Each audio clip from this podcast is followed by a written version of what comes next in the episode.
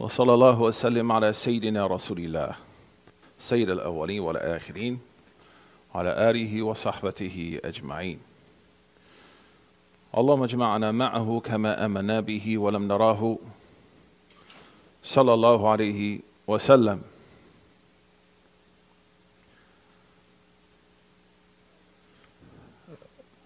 Inshallah, we continue now uh, reading from the book Riyadh al-Salihin.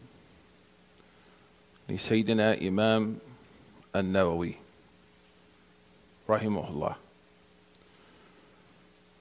If you were to look at the, uh, the number of what we call a makhtutat, the handwritten books that form the Islamic academic tradition. The most prevalent handwritten book, of course, in the Muslim world is what? The Quran. Alhamdulillah. The second,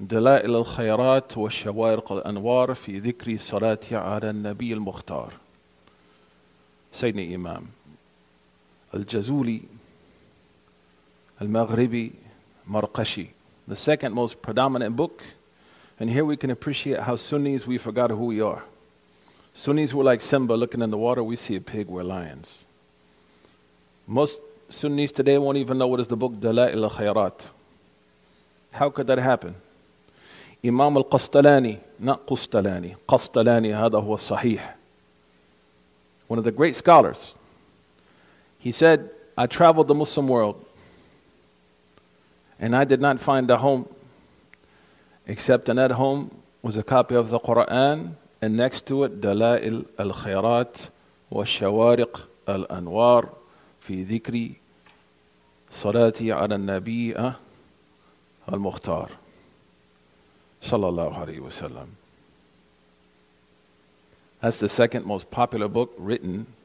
More than 100, more than 1,500,000 makhtuta of Dalail al Khayrat. Subhanallah. It's translated, mashallah, in English. Subhanallah, Imam al Jazuli, he was murdered, he was poisoned, he was 63 years old because the leaders at that time were jealous of him because he was an influencer, right? An influencer of Nur. They said the last gathering of salawat upon the Prophet sallallahu alaihi wasallam before he was murdered was 1,200 people. Subhanallah. And his family to this day, if you're from Morocco and you go to Marrakesh and you go to his masjid, they still gather to read Dalail al-Khayrat. And they'll give you an ijazah back to him, subhanAllah. In Masr, in Masjid Sayyidina Nafisa, every morning, we call it Majlis Dalariya. You find a gathering people reading that book. In the Masjid Sidi Abbas, every morning. In Masjid Al-Rifa'i, next to Sultan Hassan, every Friday. The third most popular book, or the third most handwritten book, is Riyadh Salihin. So, Alhamdulillah, this is the Ummah. The love of the Quran, the love of Sayyid al Akwan, the love of the Quran, the love of the Prophet Wasallam, and then working constantly to be better people by studying both. Imam al-Nawi, he calls that Riyadh al-Salihin. Like this is like a garden, man, where you find the most beautiful things, the most beautiful growth, the most beautiful fruits. The first chapter, alhamdulillah, is on the chapter of Ikhlas. قال رحمه الله بسم الله الرحمن الرحيم باب إخلاصي واحضار نيتي في جميع الاعمال والاقوال والاحوال البارزه والخفيه. Title heading is the, set, the chapter on ikhlas, and we talked about what is ikhlas. We mentioned what Imam Abu Hamid al-Ghazali rahimahullah in Minhaj al-Abidin what he said about ikhlas. and we talked about why in Islam this form is used if'al, ihdar implying you and I have, Allah has given us the ability to choose to make right decisions, utility. As He says, Subhanahu wa Taala, Inna hadaynahu sabila imma shakira wa imma kafura. That we showed him two ways. You can either be thankful or ungrateful. We ask Allah, yaj'alna min ash-shakirin.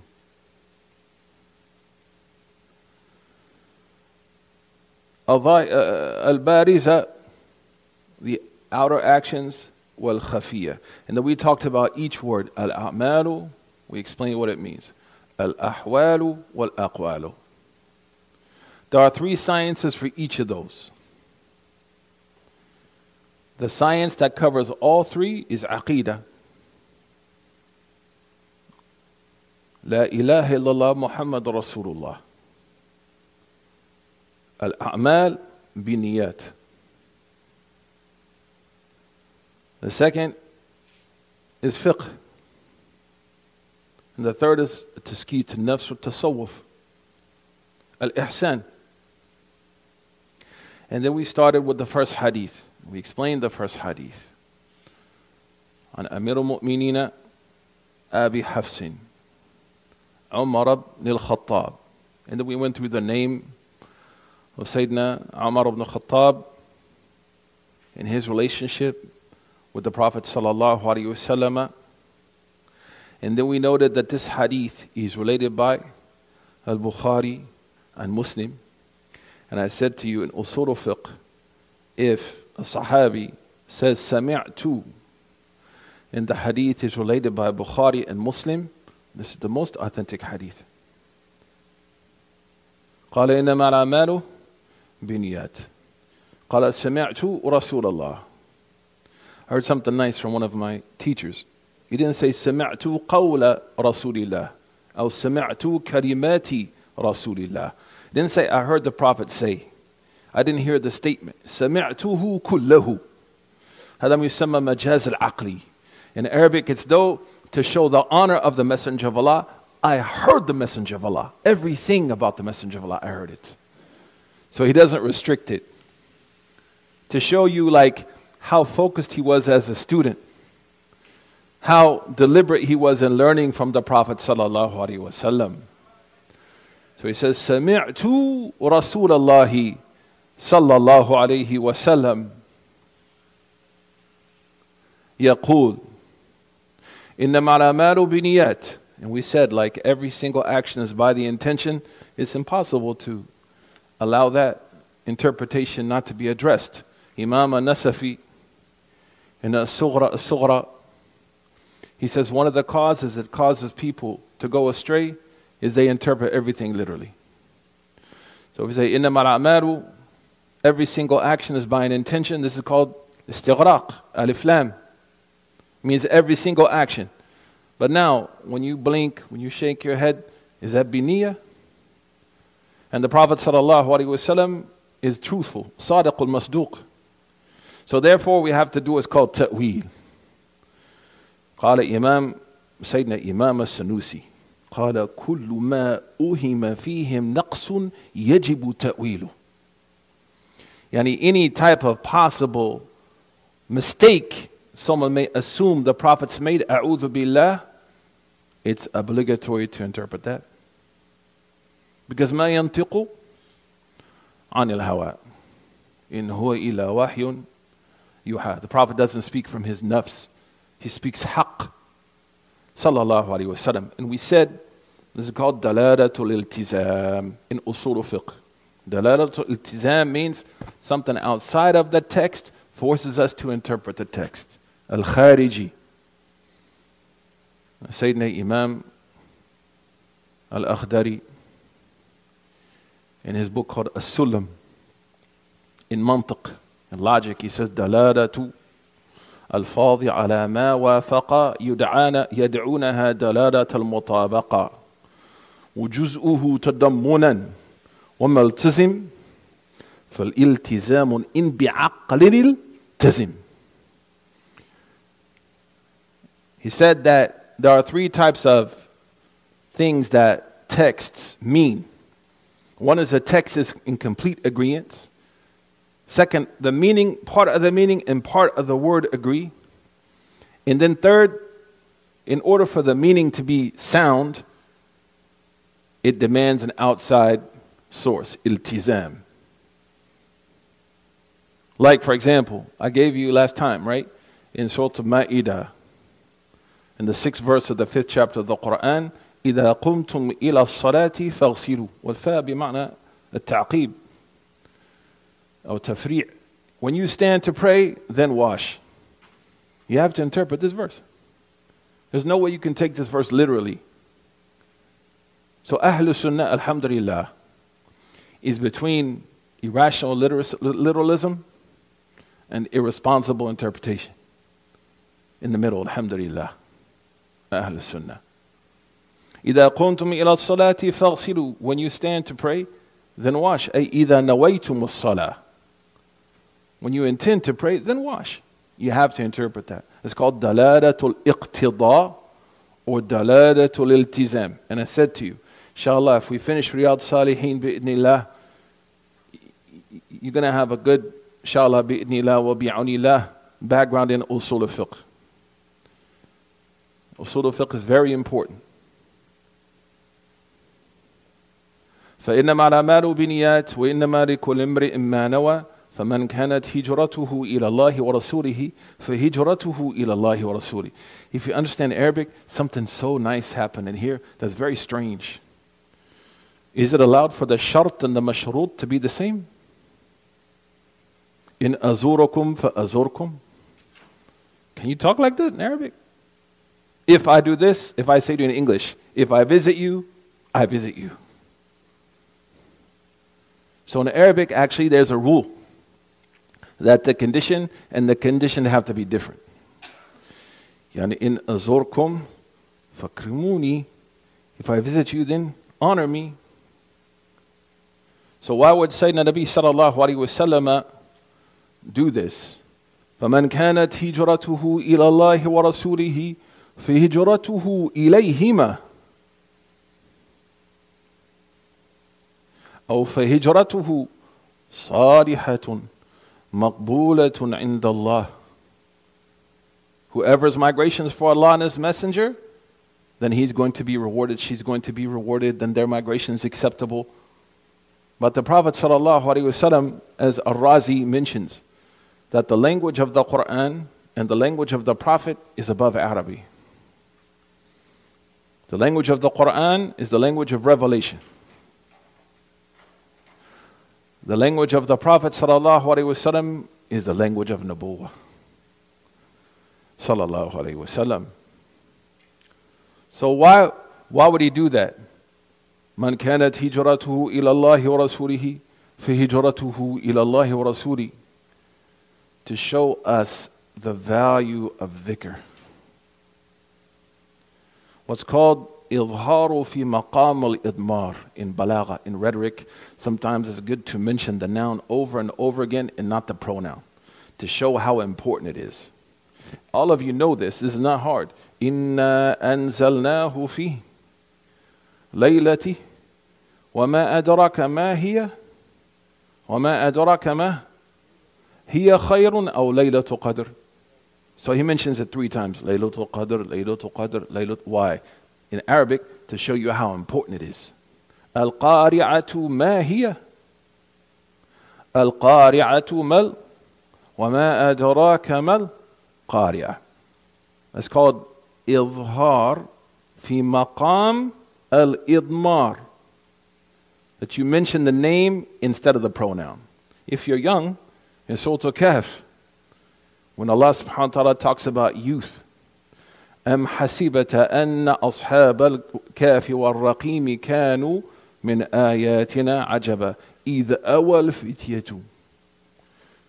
إنهم آمنوا وإنهم فتية فتية فتية why youth youth youth keeps mentioning it doesn't say they youth youth youth youth to tell you that your youth is your capital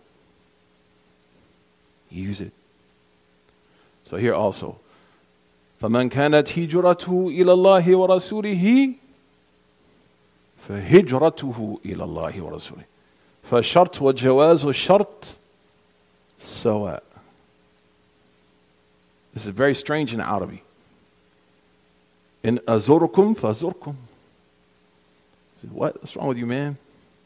One time I was in Egypt, mashallah. I love Egypt. Nobody get angry at me. I lived there for seven years, man. And I got in a taxi. He was like, you know, تروح فين? I was like, ولقد جئت من مكان بعيد ووددت أن أزور بعض أصدقائي في بيتهم. He said to me, صدق الله العظيم. Thought I was reading the Quran, man. You have to love their sense of humor, man.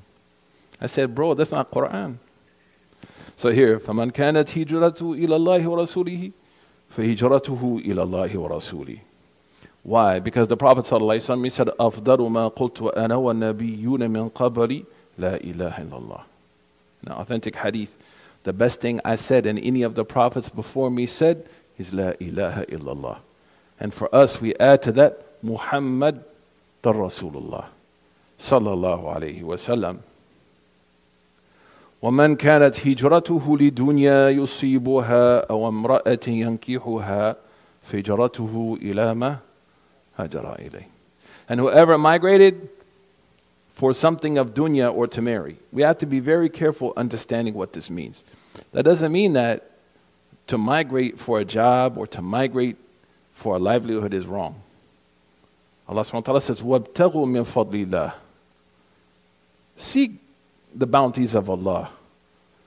رجال لا تلهيهم تجارة ولا بيع عن ذكر الله. Allah says in Surah An-Nur, men who their business and their transactions don't keep them away from the remembrance of Allah. So there's nothing wrong with that. But here the problem is a person saying, I'm migrating for Allah and His Messenger, but that's not why they're doing it. They act like they're doing it for Allah and His Messenger, but they have hidden a hidden agenda. Because to get married is what? Or to marry, marry has all, marrying has all five rulings. Wajib, fard, for the person who fears he or she is going to fall into fitna if they have the conditions to marry.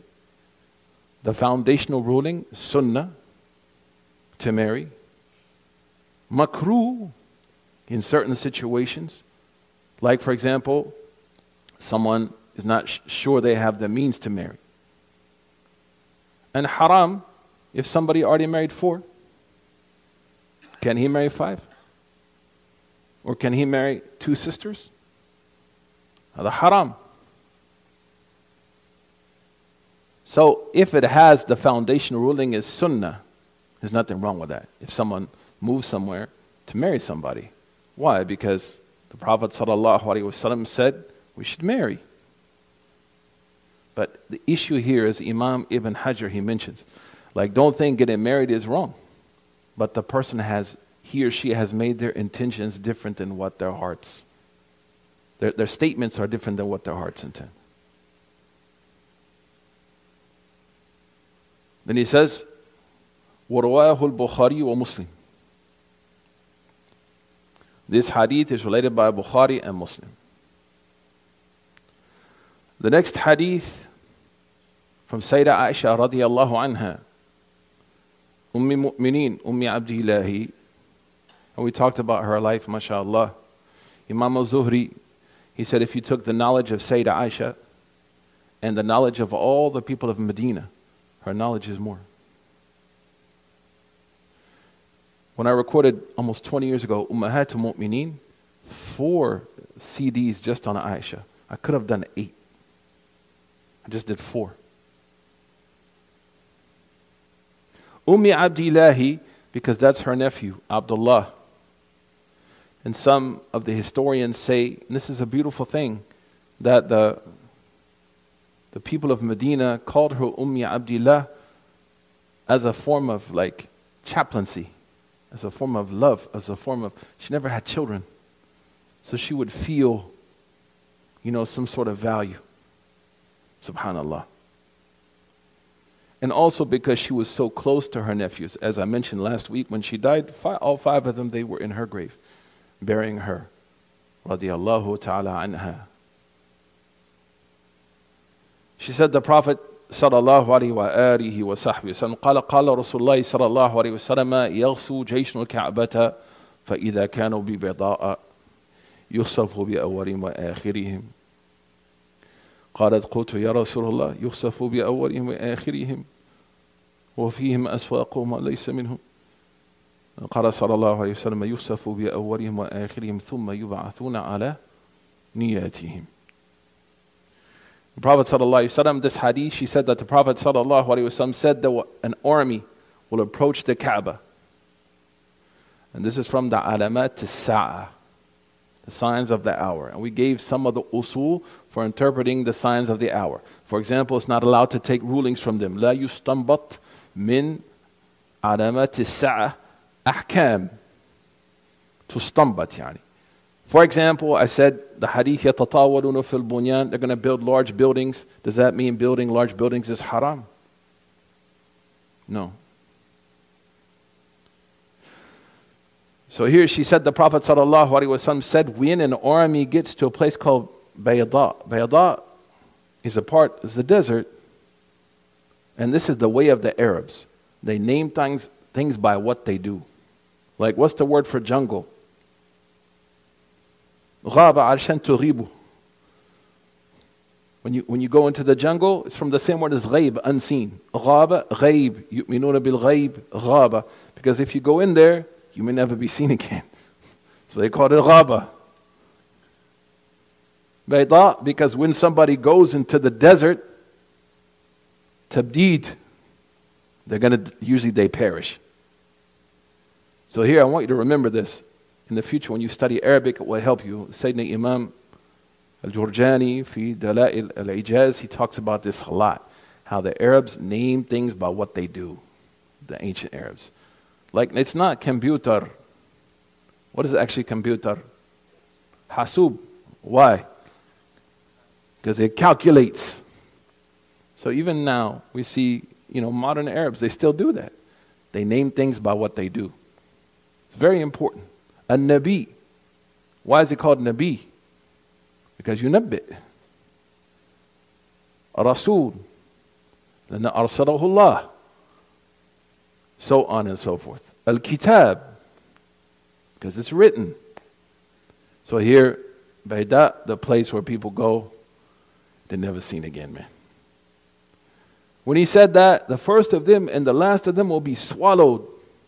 Here, sisters, we learn something very important and brothers in the community, the strategic entry point to ask questions and to engage.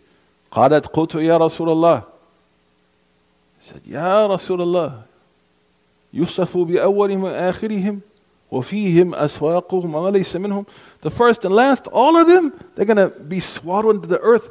And here we see something, the climate of justice that was in the, the intellectual understanding of the Sahaba of the Sharia that they reacted to injustice. So when she heard, like, all these people are going to be destroyed, she said, all of them, and there's some of them, they're innocent. Because Sayyidah Aisha, radiallahu anha, is acting on her sense of justice and duty. And that's why, subhanAllah, when we, when we learn the hadith, not only do we learn teachings of the Prophet, alayhi salam, but subtly we're learning the characteristics of the Sahaba. Like, for example, the Prophet said, people are going to be resurrected naked. يحشر الناس يوم القيامة People are going to be resurrected and gathered together naked. What does Sayyidah Aisha do? We could be naked? Her hayat. In fact, you could take some of these ahadith of Sayyidah Aisha just to learn about her akhlaq, how she reacts to what the Prophet says. So here we learn her sense of justice. The other hadith, we'll get to it later on. Her sense of what is hayat. She doesn't care about the day of judgment. I'm not going to have no clothes on. That's what she cares about. Al hayat min al iman. So I want you to pay attention. When sometimes the Sahaba will talk about big sins, There's, it would say, Ja'a rajulun A man came. Ja'at imra'atun. A woman came. They won't put them on blast. They know those people. They know who they are. Why don't they say their name? Because the sense of humanity, a sense of duty, understanding sin is not easy. You know, people fall into mistakes. They didn't have call out culture, they had Toba culture and responsibility culture. It's very different. People were held accountable, but the door of Toba is open, as we'll talk about next week, inshallah. So she said to the Prophet, and here we learn something that no imam, no sheikh, no teacher is above being questioned. As we'll see in the other hadith in this section. If people ask you questions, that's a good thing. One time, one of my teachers, people used to always differ with him, you know, in the mosque. We used to get angry. Man, be quiet, man. Trying to finish the book. Brothers kept stopping the sheikh. So we went to the sheikh. We said, Sheikh, you know, these guys, man, they're a problem. Let us, you know, massage them a little. The sheikh, he said, if they're differing with me, that means they're paying attention. Right? They're learning. And I'm learning also, like from them. Maybe they say something like, you know, I, I didn't think about it before. So Sayyidina Rasul sallallahu alayhi wasallam, if you're around a teacher, or imam, or group, or sheikh, who makes you feel that you can't ask them questions, that's a, as Imam al-Ghazali talks about, that's a warning sign, man. That's not, a, that's not healthy. One time, we were sitting with Sheikh Ahmed Diaye from Senegal when we memorized Al-Ajrumiyya. This when we were very young. And so the Sheikh, he was reading Tuhfatu Siniyya of Al-Alama, Sheikh Abdul Hamid Al-Azhari, rahimahullah. And he said, Ja'a Amran. Sheikh, he read it. And I said, I was, you know, young. I said, Ja'a Amrun, marfu' bi dhamma fa'il. I corrected him, you know. And everybody in the masjid and, ooh, you're about to get it. You know, you're about to get it. And I'll remember this, man. The Sheikh, mashallah, he was a murabbi. He looked at me and he said, This is the happy, happiest day of my life. That my student corrected me where I needed to be corrected. Now I know I did a good job. That's the kind of teachers. And those of us who studied with Mashaykh, you know that the more knowledge they had, the more easy they're to deal with, subhanAllah. Because they appreciate the difficulty of learning. So she says to the Prophet, and the Prophet doesn't get angry. He says, عليه الصلاة والسلام يخسف بأولهم وآخرهم ثم يبعثون على نياتهم. All of them are going to be destroyed, but they'll be resurrected with their niyyah. And that's the lesson of the hadith, right? Always have a good niyyah, even in difficult situations. It'll take you places. The other lesson that we took from the hadith is what? Be careful who you hang out with. Be careful, be careful who you may die with. And that's why some ulama, they use this hadith to say it's not allowed to visit the sultan who's a fasiq. It's not allowed to visit a leader who's corrupt. Because if something goes down and the adhab of Allah comes and you're in that situation, khalas. ask Allah Ta'ala bil afiyah. The next hadith is from Sayyidah Aisha. وعنه قال Sayyidina Imam Nawawi He says, mm. قال قال النبي صلى الله عليه وسلم لا هجرة بعد الفتح ولكن جهاد ونية في إذا استنفرتم فانفروا This hadith is related by Bukhari and Muslim. Sayyidah Aisha said that the Prophet said, لا هجرة بعد الفتح فطبعا this is called لا نافية الجنس لا هجرة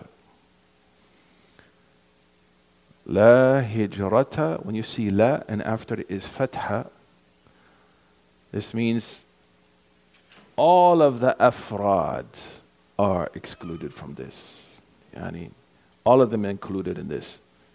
That's why Imam al-Baydawi, he says, وَالنَّكِرَةِ وَالنَّفِي فِي سِيَاقِ النَّكِرَةِ في منهاج الوصول يعني there's absolutely no hijrah بعد الفتح what he means is hijrah to Mecca to Medina عفوا there's no hijrah from anywhere بعد الفتح وألف اللام here means إضافة أي بعد الفتح مكة لا هجرة بعد فتح مكة ولكن and here there's something missing ولكن بعد فتح مكة جهاد ونية What does the hadith mean? It means that there's no hijrah to Medina after the opening of Mecca. Subhanallah, maybe, maybe somebody asked now, like to make hijrah from America to go to Dubai, Dar al-Islam, or one of those places in the Muslim world. Sometimes we find, mashallah, some brothers, they have a lot of sincerity, sisters, a lot of zeal. So the, the TikTok fatwa, which is not bad. Like, it's good to see people using these things for good. But sometimes you have to be careful what you say, man, because it can have an impact. Imam Ibn Hajar al Haythami al Shafi'i in Fatwa al Kubra, he was asked by some people about making hijrah from, at that time, what's like southern Europe to Scandaria, to Egypt. So he mentions the opinion of Sayyidina Imam Shafi'i, or Sadat Shafi'iyya. He says something very profound. He said, if people in those places can worship, it's fard upon them to stay. What? That's not what I heard on TikTok. It's not what I heard on YouTube. There's other opinions, of course. We, we respect those opinions, but we should appreciate. As one, I remember when I was training in Dar Ifta, I asked my teacher, We're going to use four madhabs. He said, We have 91 madhabs. I said, Dang, bro, I know one. I got 90, 90 left. But Sadat al Shafi'iyya, the, the mu'tamad in the madhab, is that if a person lives in a non Muslim land, they're able to practice their deen. They're able to make da'wah. They're able to live their life. According to them, it's an obligation to stay. Why? Imam Ibn Hajar al Haythami, not al Asqalani, he says something beautiful. He said, because those people will accomplish the greatest goal of Islam is to call people to Allah, like me. Like some of the other brothers and sisters here. If everybody left, who's going to call me to Allah subhanahu wa ta'ala. But this is a personal decision, by the way. So, uh, somebody in their life, they need to take accountability of their own pixels, their own particulars. That's why one of my teachers used to say, This is fatwa khas. This kind of fatwa is a particular fatwa to the person. Barakallahu fiki ammi. Rabbana akramkum. Siyatak. Fanna. Yeah, you don't know about that, do you? I had the bananas and rice, bro. I know about the sambusa. So, this is, there's a number of opinions, but you have to be very careful that when you talk about these kind of issues, you mention the other opinions. Some like say you gotta go. You got to make, you got to get out of there. Others said you didn't. So that people are able to appreciate maybe their needs and their situation. That's the job of the faqih. That's why Imam al-Qarafi said, Jumuru kutub dallu mudil. Just to like quote books without using your brain is going to lead you astray and lead people astray. What's called takhrij al-manat wa tahqiq al-manat in iftah We'll talk about it in the future. ولكن جهاد jihad will last until the end of time. وَنِيَّةٌ and niyyah. And the lesson here in this hadith is to always have intention. Imam Ahmad ibn Hanbal, Imam Ahli Sunnah, rahimahullah, his son asked him one day, advise me.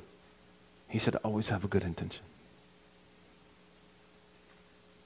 Imam al-Haramain, al-Juwayni in Burhan, al-Burhan, he talks about like your intention will turn limit into lemonade, basically, right? Can even make the permissible. And Sheikh al Tilmisani in Miftah al-Wusul, fil Malikiyah, talk about your intention can turn like drinking water, spending time with your family, playing games with your son, spending time with your daughter, date night with a husband, with a wife. The intention will turn this into qurba, to an act that brings us near to Allah. That's why in the Quran, al muqarrabeen, one of our teachers used to say, al muqarrabeen, the close ones, close with their intention. Always close to Allah subhanahu wa ta'ala. The next hadith. Ah. عن أبي عبد الله جابر بن عبد الله الأنصاري رضي الله عنه جابر بن عبد الله was the youngest person to accept Islam from Medina. Subhanallah. His father, some of the early people who embraced Islam. And his father died in Badr, in Uhud, Afwan. And he left him at a very young age in charge of his family. Radiallahu anhu. And Jabir ibn Abdullah al-Ansari رضي الله عنه or رضي الله عنهما something beautiful about him when he was very old he would go to Sham to learn hadith from Unais ibn Amr he was old he was very old he came to Syria old man sahabi people said you left Medina you came to Damascus why he said for the hadith of the Messenger of Allah. Sallallahu Alaihi Wasallam. And then even in, in Medina, he would go to Mecca and take certain hadith. And then toward the end of his life, he had a halaqah in the masjid of the Prophet Sallallahu Alaihi Wasallam.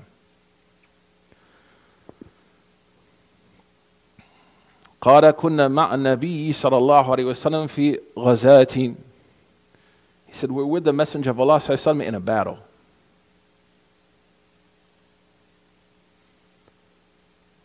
And the Prophet وسلم, he said, madinati la rijalan. That in Medina there's some men. ما سرتم ميسرا ولا ولا قطعتم واديه so you haven't walked any steps and you haven't traversed any valley إلا كانوا معكم حبسهم المرض except they're with you subhanallah here we learn something beautiful when the prophet said رجالا you didn't say Ar-Rijala. Even though those people, they are known to the Sahaba. The, sah- the Sahaba knew who they were. He didn't say, we left such and such people. He, left, he said, we left. And it's hard to translate this in English, sort of, but the tanween, it implies grandeur. It implies awesomeness, the indefinite article. That's why Allah subhanahu wa ta'ala, when he talks about his book, he says, Nurun is a nuru Because the nur of the Quran cannot be defined. That's how you can appreciate it maybe in English. لقد كان لكم في رسول الله أسوة حسنة. He cannot be defined in his goodness. صلى الله عليه وسلم. صلى رجالا Because maybe people thought bad about those men, right? Maybe shaitan, you know, like, man, they didn't come with us. We went to the battle. They didn't join us, whatever, blah, blah, blah. So it's la rijalan. And lam here بمعنى التوكيد. يعني لا رجالا يعني indeed. That's why Ibn Malik, جمال الدين ibn Malik in his ألفية ناكرة قابل المؤثرة أو he mentions the purpose and the place of a tanween. La rijalan. Inshallah, we're going to stop here for the adhan, and then we can continue. And also, in this hadith, you can appreciate something nice. Inna bil Medina, al Medina with alif and lam. La rijalan without alif and lam. Why? Alif and lam means completeness. It's perfect, everything you need. It's El Medina, the perfect city. Everything you want from it, you'll find there. And Rijalan, because their greatness cannot be defined. As Allah subhanahu wa ta'ala, in describing the Prophet sallallahu alaihi wasallam, he said, وَمَا أَرْسَلْنَاكَ إِلَّا رَحْمَةً رَحْمَةً لِلْعَالَمِينَ As though the mercy of the Prophet sallallahu alaihi wasallam cannot be restricted. Sallallahu alayhi wasallam. Ma sirtum maysara. You didn't walk one step. ولا قطعتم واديا. And you didn't pass through any valley. And here we understand that the difficulty of the jihad of the Sahaba. The challenges that they faced in struggling إِلَّا كَانُوا مَعَكُمْ Except they are with you. They're not physically with them.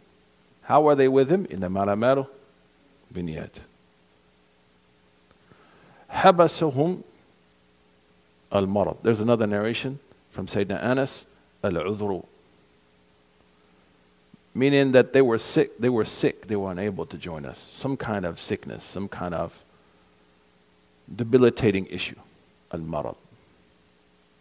We talked about al-mushaqqat, this axiom al-mushaqqat tajibu taysir.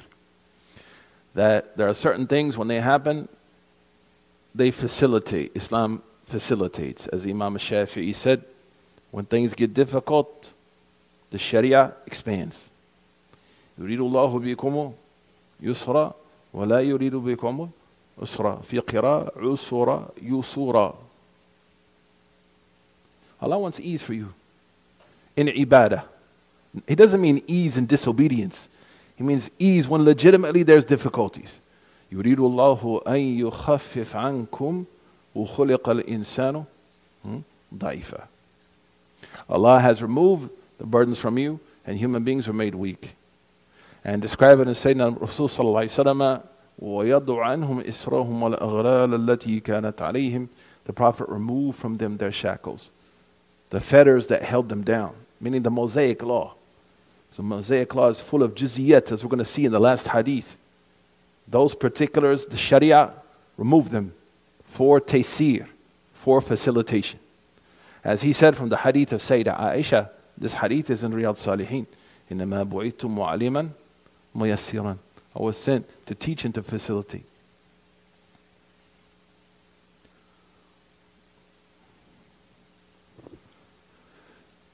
وفي رواية إلا شركوكم في الأجر رواه Muslim. Another narration, except they are going to share with you in the reward, the ajr. Why? Because their intention is sincere. So sometimes, in the Prophet he mentioned this, that if somebody is kept from doing something they would regularly do, they're rewarded for it. If they're what? Their intention's there. So sometimes people fasted for many years, and then maybe they have some illness. They can't fast anymore, and they start to beat themselves up. No, no, just make intention, inshallah, khair, that if you were healthy, you would fast. And then observe whatever Allah has stipulated for you. ورواه البخاري عن أنس رضي الله وسيدنا أنس بن مالك رضي الله عنه his mom, Umm Sulaim, mashallah, is an inspiration. she came to the Prophet sallallahu alaihi wasallam. The Prophet sallallahu he was asking people to donate, and Anas ibn Malik he could write. Ansari from Ansar, he could write. So she said, Ya Rasulullah, O Messenger of Allah, I haven't found anything to donate except my son. He can write. Take him and let him serve you. And that's how he became Khadim Rasulillahi sallallahu alayhi wasallam. Abu Huraira radiallahu anhu said that the person whose salah was the most like the Messenger of Allah was Sayyidina Anas ibn Malik. And the Prophet sallallahu alayhi wasallam, uh, I heard this from Sheikh Ahmad Taharayan when we read the Muwatta to him. The Prophet sallallahu alayhi wasallam, uh, he made dua for Anas. Allahumma barik lahu. في ماله في أولاده وماله Oh Allah bless him and his wealth and his progeny. And Anas ibn Malik, he became very wealthy and he said, 10 of my, you know, my children and grandchildren, all of them are Huffaz. And Anas ibn Malik, he loved the Messenger of Allah, sallallahu alaihi wasallam. He loved him so much. And later, late in his life, he would say, the favorite, the most favorite hadith to me after everything is al mar'u ma'a man ahab. The person will be with who he loves. Because wallahi inni uhibbu Muhammadan. Said, wallahi I love Muhammad. Sallallahu alayhi wasallam. And I love Abu Bakr. And I love Umar. And I love Uthmana. And I love Sayyidina Ali. And he said, wal mar'u ma'a ahab my hub will bring me, insha'Allah, to be with the Prophet sallallahu alaihi wasallam. فرواه البخاري عن سيدنا أنس بن مالك رضي الله عنه قال رجعنا من غزوة تبوك مع النبي صلى الله عليه وسلم فقال إن أقواما خلفنا بالمدينة Prophet said there are some people They, ha- they are, we left them behind in Medina. ما سرقتم شعبا. You didn't walk one step. Nor did you cross any valley. ولا واديا إلا وهم معنا حبسهما العذر. What kept them from joining us is a legitimate excuse. We have an axiom in Islamic law. العذر معتبر like a legitimate excuse is, is considered. Al-udhru bil-jahal is one of the major axioms. People are forgiven if they don't know. Before you go off on somebody, I go off on somebody, وَمَا كُنَّا مُعَذِّبِينَ حَتَّى نَبَعَثَ رَسُولًا At least let me make sure that they know before I hold them accountable. Knowledge before accountability. What are those five mushaqqat that we mentioned? Number one is fear. Somebody's legitimately scared, the Sharia creates dispensation. For example, to have a dog because you're scared somebody's going to hurt you. Maybe you live in the middle of Virginia somewhere next to Bo Luke, Bo Duke or something, and you're worried. Sayyidina Imam Ibn Abi Zayd al-Qayrawani, he had a dog during the Fatimiyya because they were, in one day they, they killed 700 ulama, Sadat al-Maliki in Qahira. So Ibn Abi Zaidi had a dog. People came to him and said, you, you have a dog, but Imam Malik is not allowed. He said, If Malik was alive today, he will have a lion to protect his house. Al khawf. But al khawf meaning like real fear, not, you know, maybe sometimes somebody's out, sister, she's out and she's scared to pray. That's a legitimate fear. The khawf mu'tabar. The second is illness. The Prophet he mentioned it, and this is mentioned in Surah Al-Baqarah, ayat al-siyam. The third is traveling, السفر قطعة من العذاب. The fourth is nisyan. Somebody forgot. رفع عن أمتي النسيان وربنا لا تؤاخذنا إن نسينا. And subhanAllah, the fifth I forgot. So, العذر بالنسيان. Al-kiraha, ah, barakallahu. He's being forced, as we're going to talk about later in the last hadith, being forced to do something. The hadith, right? My, my ummah was forgiven for forgetting and what they were forced to do. So those five are from the mushaqqat. Al-Mushaqqa Tajibu Taysir. Sayyidina Imam al-Suyuti in Kawakib al-Sati' his poem on Jam' Jawami' he mentions these five and he says the four madhahib of Islam agree on these mushaqqat, all of them. The application, they may differ. So, example, fear and sickness go together. Again, I studied the Shafi madhab, but I'm Maliki, but not like fanatical. Uh, again, Imam Ibn Hajar Haythami, he said if someone's fasting and they, they're worried that they may get sick from fasting, they don't have to go ask a doctor. Because that, that fear, they know themselves, is mu'tabar. وَالْمُشَقَّةَ تَجْرِبُ التَّيْسِيرُ Mushaqqa, hardship makes ease. Inshallah, we're going to stop here and then we'll come back and begin the fifth hadith from Yazid, uh, Abi Yazid, uh, Ma'n ibn Yazid. And that hadith we're going to talk about parents and kids and how he took his father to court.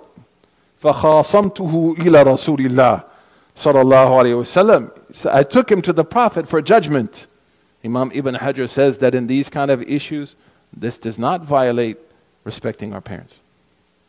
Because this is an issue of law.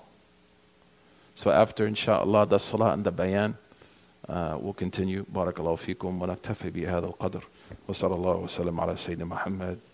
سبحان ربك رب العزة عما يصفون والسلام على المرسلين والحمد لله رب العالمين Why? Because Ma'an was a meeting. His family was a meeting. Here we're going to learn something we learned in Dar Ifta, in the Bab al-Qadha. وجمع واجب إذا ما أمكن. We say usul fiqh. If you can make two things work, it's better than, than not making them work. And his father said, Wallahi ma iyaka arat. It's very harsh in Arabic. he said, I didn't, I didn't mean you. That's not intended for you. So what did he he do? Man, I hate my dad. I'm going to go on Facebook and put him on blast. I'm going to write a blog for the medium. Destroy my father. He says, فَخَاصَمْتُهُ إِلَى رَسُولِ اللَّهِ Sallallahu alayhi wasallam. I took him for judgment to the Messenger of Allah. I took him to the Prophet for adjudication. This hadith is actually very important in certain issues with our parents. We're going to talk about it, the last hadith also. That demanding justice and accountability from our parents does not violate respecting them. Because we have a very important axiom التأخر بالبيان أو في البيان بوجود الحاجة محال Yani, if something needs to be taught to us by the Prophet ﷺ, it's impossible for us to believe he wouldn't teach us. So if it was wrong for him to take his father to him for adjudication, what would the Prophet have done? Alayhi He would have told him, don't do that. It's not appropriate. Sometimes we find children, seriously, honestly, even adults being physically abused, physically abused. And they will say, you know, I love my, look how much I love their parents, man. I love my father, subhanAllah, I love my mother. I've seen even, unfortunately, people sexually assaulted by parents. I love them. Ya Allah, subhanAllah, man. Love of children is amazing. So the Prophet wasallam, he listens to their case, and there's a few cases between them. Some of them are sort of funny. That happened with him and his son. And the Prophet sallallahu alaihi wasallam, he said, "Laka ma nawaita ya Aba Yazid."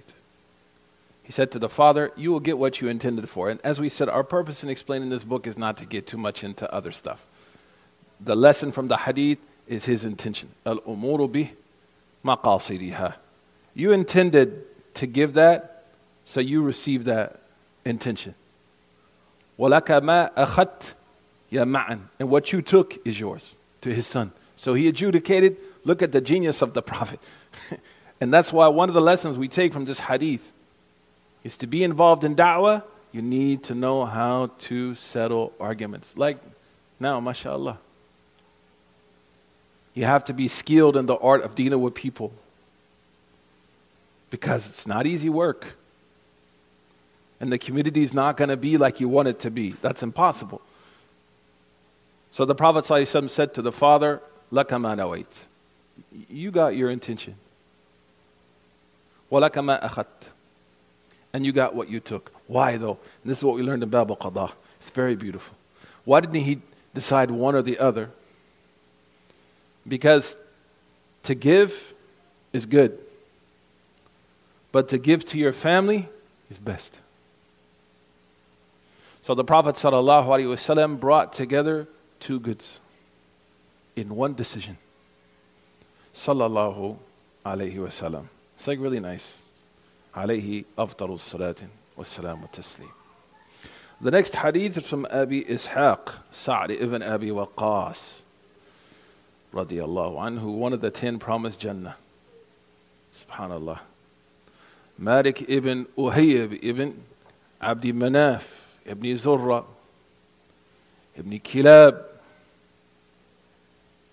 ibn Murra ibn Ka'b ibn Luway al-Qurayshi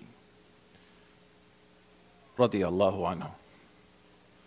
It's from the early people who embraced al-Islam, mashallah. He said, this hadith is really beautiful and it shows us the character of the Prophet. صلى الله عليه وسلم قال جاءني رسول الله صلى الله عليه وسلم يعودني في أم في عمي حجة الوداع الوداع من وجع اشتد بي He said in the farewell pilgrimage Imam Ibn Kathir says it's the pilgrimage of Balagh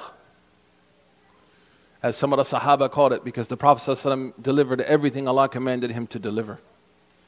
Sallallahu Alaihi Wasallam. He said, The Prophet ﷺ came to, to visit me. I was ill from a serious sickness. It had become very difficult on me. فقال يا رسول الله He said, O Messenger of Allah, إني بلغ مني من الوجع ما ترى. Say, Ya Rasulullah, you can see how sick I am. Here we take a point of benefit. It's okay to complain about sickness. It's okay to say, like, I don't feel well. It's okay to mention, right? Like, I'm not, I'm not up to par. Because again, it's impossible for us to believe that a munkar would happen in front of the Prophet ﷺ and he would what? Wouldn't say anything. وَأَنَا رَجُلٌ ذُو مَالٍ And I'm very rich. Second lesson we take from the hadith it's okay to mention the things that Allah has given you. Now, subhanAllah, if he said to someone, وَأَنَا رَجُلٌ Fear Allah, brother, you shouldn't say that, astaghfirullah. وَأَمَّا بِنِعْمَةِ رَبِّكَ فَحَدِّث And also in qada. It's important, important in ifta. When someone's talking to you or asking a question, that they give you as much detail as they can. I hate when people ask a question then you give them an answer and like, well, actually, there's one more thing. One more thing? Subhanallah, one more thing? Really? After the answer? So that tells you they're hunting for something. So وأنا رجل ذو مال ولا يرثني إلا ابنة لي and I have no one to inherit from me except my daughter. أفتصدق بثلثي مالي يا رسول الله Can I spend two thirds of my wealth? فقال عليه الصلاة والسلام لا Then he said فشطر and there's two narrations فشطر فشطر But the ulama that we read a hadith with they prefer a nasb فشطر بالفتحة Again, it's not the purpose of our lecture but just so you can write it in your notes. There's two ways to read it. لقال صلى الله عليه وسلم لا Then he said, a thuluth. So half of my wealth? No, that's why shatra, masjid al-haram, shatra means half. I heard from Sheikh al-Diddu. If you're praying out, you have this much space like to figure it out, you know. Sometimes brothers, they start fighting over centimeters. Shatr Masjid al-Haram. I heard also this from Sheikh Salah Sultan. May Allah uh, free him. SubhanAllah. So he said, فشطر وقال صلى الله عليه وسلم لا قال فثلث قال الثلث وثلث كثير أو كبير and this أو is from the rawi شك في روايته that's from the narrator and it's acceptable for the narrator to do that كثير أو كبير and the Prophet said a third a third that's why the ulama they agree that the wasiyah cannot be more than thuluth this hadith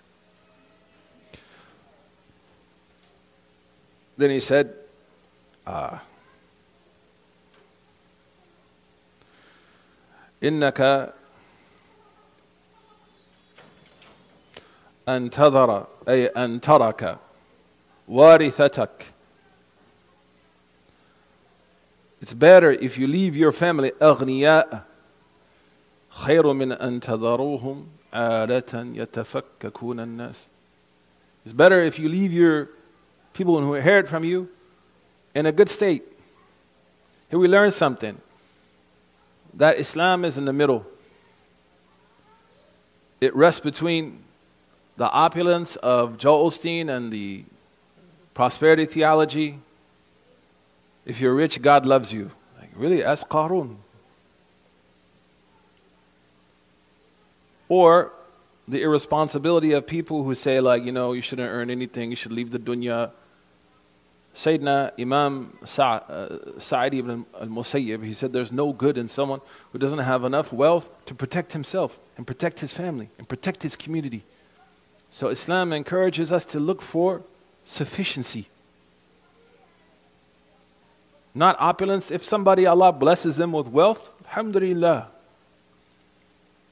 If somebody is tested with a lack of means, alhamdulillah. But the goal is sufficiency. That's what the Prophet ﷺ said, uh, related by Tirmidhi, khayrukum, the best of you, ruziqa, is the one who is provided sufficiency. And sufficiency also is a state of where I'm at. Like, what do I need? Let me ask myself to feel sufficient. SubhanAllah. So he said it's better like if you leave your, your family, right, your inheritors, People are going to inherit from you in a good position. They're, they have sustainability, economic sustainability, generational wealth. Now, mashallah, we have a lot of investment vehicles that are Sharia compliant in the Muslim community. Well, alhamdulillah. You know, there's a lot of opportunity now. You can ask the Sheikh about Bitcoin. I told them I'm not doing any fiqh. You can ask the Imam. Then he said, وَإِنَّكَ لَن تُنْفِقَ And this is the point of the hadith. نَفَقَةً تَبْتَغِي بِهَا وَجْهَ اللَّهِ إِلَّا أُجِرْتَ عَلَيْهَا It's very beautiful. He said, You're not going to spend anything in the cause of Allah except you'll be rewarded for it. That's why Imam An-Nawawi put this in this chapter, in this section.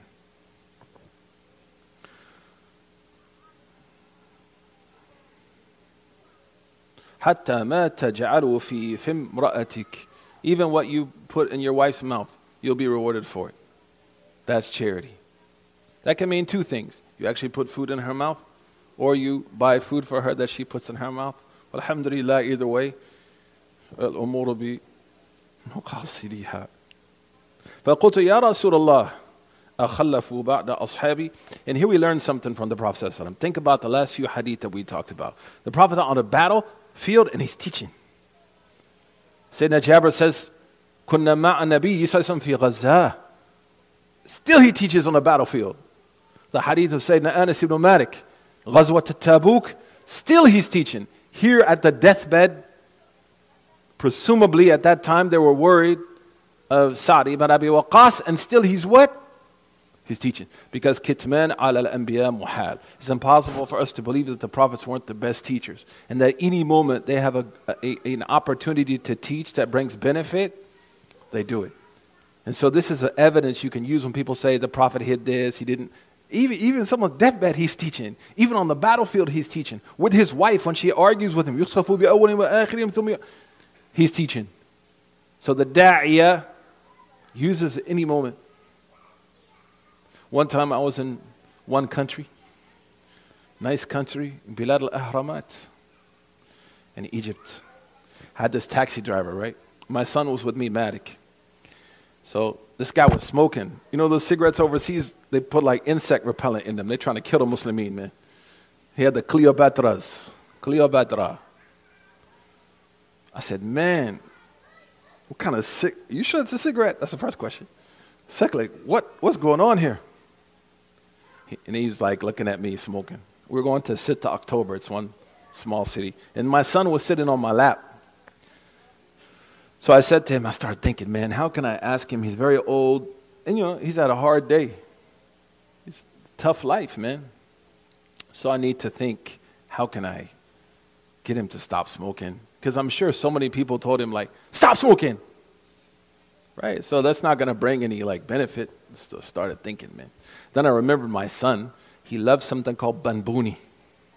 If you're from Egypt, you know what is bambuni? It's like a small piece of candy, right? So I said, Ya am. My uncle, you know, ah, Baul, speak. I say, you know, my son, right? He loves candy. I can't get him to stop.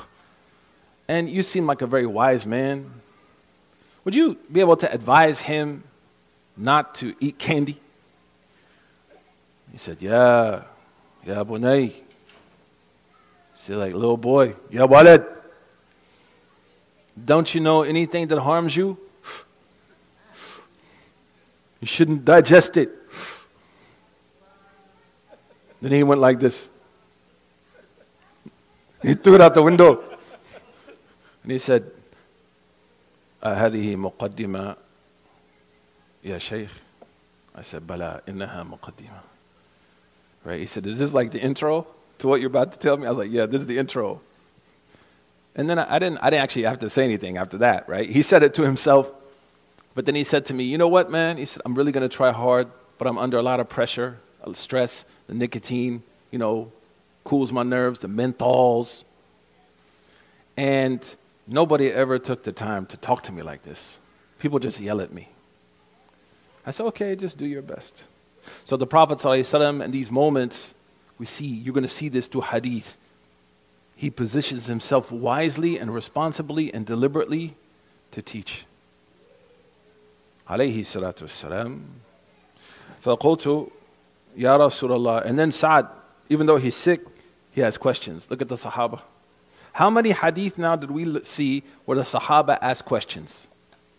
Sayyidah Aisha, Sayyidah Ma'an now Sayyid Abi Ishaq, Sa'd ibn Abi Waqas.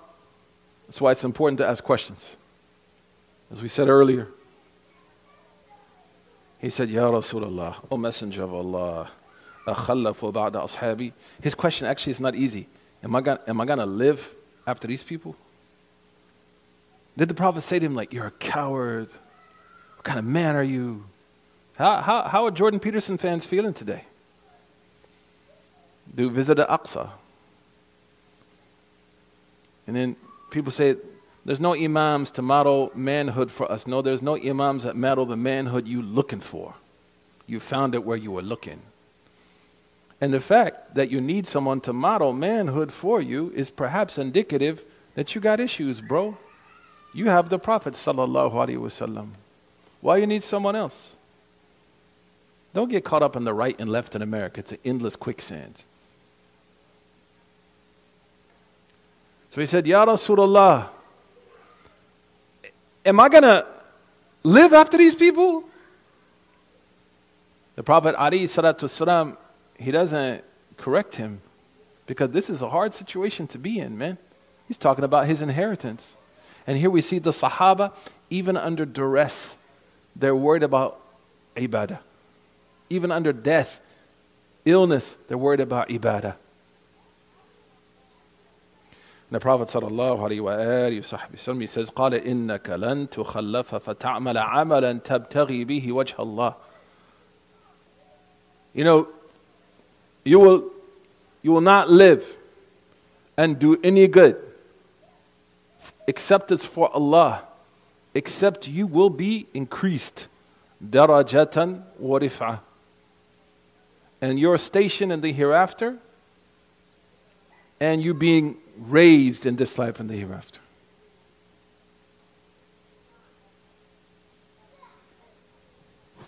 ولعلك أن تخلف حتى ينتفع بك قوم ويضر بك آخرون. And he said, in fact, you will live.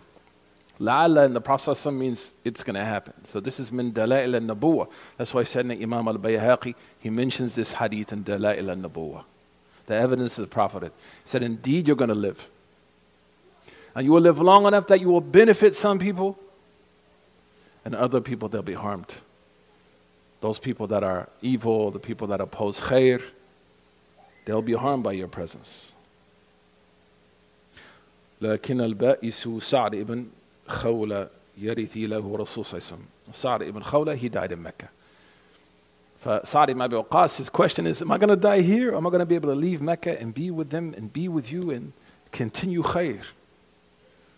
And this is the sign of a, of a da'iyah and a believer, consistency, even in the, in the face of real threat, like in Surah Yasin. قال يا قوم اتبعوا المرسلين that guy, he said to those people, follow the messengers. Then he died. قال يا ليت قومي يعلمون I wish I could go back and tell them. Ibn Abbas said he called them in dunya and he wished he could call them in akhirah. His, his consistency here of Sayyidina Sa'd ibn Abi Waqas radiyallahu anhu. The next hadith عن أبي هريرة رضي الله عنه وعبد الرحمن بن صخر رضي الله عنه قال Abu Huraira, of course, we could talk about him, mashallah, forever There's a number of uh, Al-Hafiz ibn Abdul Barr, he mentions like there's a lot of differences over his name. But Sayyidina Imam al-Nawawi, he comes with عطف bayan. هذا مش بدل يا شيخ if you speak Arabic هذا عطف bayan. Who's Abu Huraira? Abdul Rahman ibn Sakhr. Why? Because according to Imam Nawawi and Al-Hafiz ibn Abdul Barr, this is his strong, like the strong opinion about his name. Some people said his name Abdul Shams, you know, so on and so forth, Abu Huraira. And the Prophet named him Abu Huraira because he was always with cats. We know the story. Radiallahu ta'ala anhu. قال قال رسول الله صلى الله عليه وسلم إن الله لا ينظر إلى أجسامكم ولا صوركم صوركم ولكن ينظر إلى قلوبكم أعمالكم Abu Hurairah said, Allah subhanahu wa ta'ala doesn't look at, the Prophet said, Allah subhanahu wa ta'ala doesn't look at your shapes and your bodies. This is the foundation of Islamic liberation theory. And one of the foundations of Islamic social justice. We have religious justice, it's bigger than social justice. As one brother told me, my political theory is this, my political theory is that, because political nomenclature has taken over America. We're not a political community. We're a prophetic community who engages politics. Like, mashallah, after Isha, it's very important. We're political community We're religious prophetic community that has a politi- political needs. That's important. So that brother was telling me my political theory is this, my political theory is that. I said, "What's your political theology?" He told me I don't have one. I said, "Then how are you working for Islam, bro?" So this hadith is very important. Inna Allah la yanzuru. Yani Allah subhanahu wa ta'ala is not concerned. Ila إلى صوركم وأجسامكم your shapes and your sizes and your physical appearance ولكن ينظر إلى قلوبكم وأعمالكم قلوب نياتكم What's concerned is where your heart is. What's concerned is where the niyyah is and then the actions that follow the intention. This hadith is very important. This hadith is related by Imam Muslim. Radiallahu anhu. We're going to finish here because of time. وعن أبي موسى عبد الله بن قيس الأشعري وأبي موسى الأشعري is the great great great grandson of Imam Ahl Sunnah Abi Hassan al-Ash'ari. That's a great great great grandfather. So when you curse Imam Abu Hassan, هذا من أحفاد أصحاب رسول الله صلى الله عليه وسلم from Yemen. And Abu Musa, he has an interesting story, you know. He took a boat and he ended up in Habasha. and then he came to Medina. So the Prophet ﷺ said to him, like, you did hijrah twice, man. You did hijrah to Habasha, then you came to Medina. And he fought so many battles, more than 19 battles with the Prophet ﷺ, they said, like, and the companions, and so on and so forth. The Prophet ﷺ said, Allahumma ghfir li abdillah ibn Qais dhanbahu. Oh Allah, forgive him of his sins. Wadkhalhu, and enter him into Jannah in an honorable way. Ya Allah. What a dua. وسيدنا أبي موسى الأشعري رضي الله عنه قال سئل رسول الله صلى الله عليه وسلم the prophet was asked here we go again you see a pattern that oftentimes the great teachings that we learn from the messenger of Allah are from questions subhanallah when I started teaching at NYU I thought this is NYU smart kids smart school smart place like the first week I was teaching tafsir every time they raised their hands I'm sorry I'm sorry. I'm sorry. So I said, Man, what did I do? So I said to them, like, okay, I'm sorry, you're sorry, not sorry. What are you sorry about? And they said, asking questions. Like, what do we do to people, man? They're sorry for asking questions. So we made a rule, and we're going to make this rule here safe. Anybody says sorry has to donate $10 to the masjid. No, it's ten dollars. Khalas. Inflation, inflation, inflation, bro. Neoliberals killing us, man. So, so in in NYU it was five dollars to Islamic Relief because you know they're students. They have student loan forgiveness now. Maybe it would be ten dollars if I was there. سئل رسول الله صلى الله عليه وسلم عن الرجل يقاتل شجاعة ويقاتل حمية وَيُقَاتِلُ Here actually is something beautiful in this hadith also about the Sahaba. If you have children, you can appreciate this. The Prophet was asked about someone who fights for valor, fights to be known as being brave, and fights for recognition.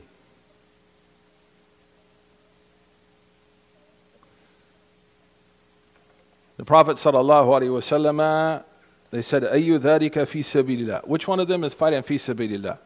Actually, if you think about it, they're asking about the illah. Like what's the deeper, what's the deeper cause for something being sincere? So one of our teachers said, look, the Sahaba, their level of now knowledge has, has risen where they're asking you, like, which one, what's, what makes this right? what makes it the way it is, what makes it acceptable. Our kids ask us this why, why, why, why, all the time. And the Prophet sallallahu alaihi wasallam he said, "Man qatala litakuna kalimatullahi hiya al-ulya, fahuwa fi sabilillah." Whoever fights so that the word of Allah, la ilaha illallah, meaning sincerely for Allah, then that person has fought in the cause of Allah. هذا حديث متفق عليه. We'll finish with this last hadith because this last narrator is so nice. عن أبي بكرة نفيع ابن الحارث أبي بكرة he was from Ta'if he was a slave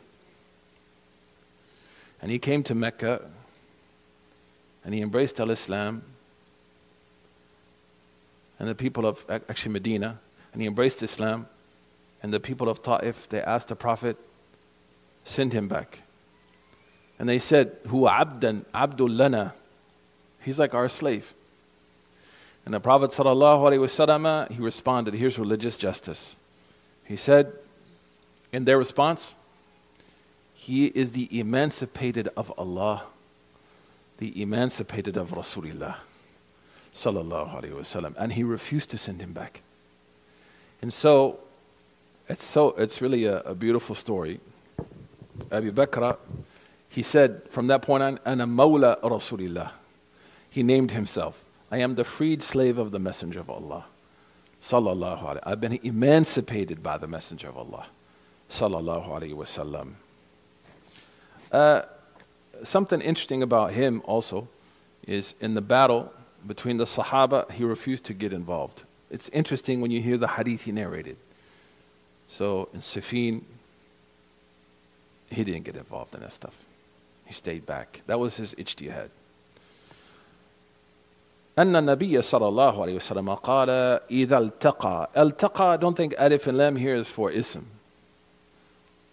alif and lam here is, is the word بجر والتنوين تنوين وندى وال مسند الاسم تمييز حصل don't start to quote ألفية and tell me this is alif and lam التقى لا al alif lam is part of the word which means when they meet إذا التقى المسلمان بسيفيهما فالقاتل والمقتول في النار He said if two Muslims meet with their swords out, the killer and the killed are in hell. It's like very serious. قلت يا رسول الله Here also asking about the illah.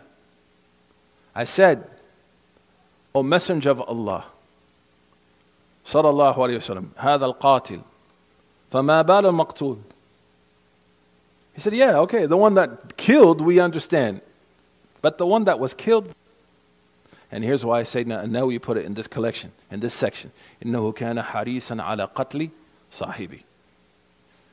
Sayyidina Imam Nawawi, he said, he intended to kill the other one. Harisan means his intention was there. The ulama, they talked about this hadith again, I don't want to open up the door, like premeditated murder. This hadith is mentioned. Shib bil and so on and so forth. They talk about it. But some people they ask, they're both in hell, but they're Muslim. Wallahi, it's very beautiful, one point, because they didn't make Tawbah. The one who died, he couldn't make Tawbah because he died and it's assumed that the one who killed, this is a hypothetical, didn't make Toba. The other interpretation is that they're in hell, but not permanently. As Imam al Hafiz in Fath al Bari, he mentions, like they're in hell, they will be recompensed for their evil, and then eventually they'll be brought out of hellfire. We ask Allah subhanahu wa ta'ala bil afiyah. Inshallah, next week we have three hadith before we finish this chapter, and then we will move on.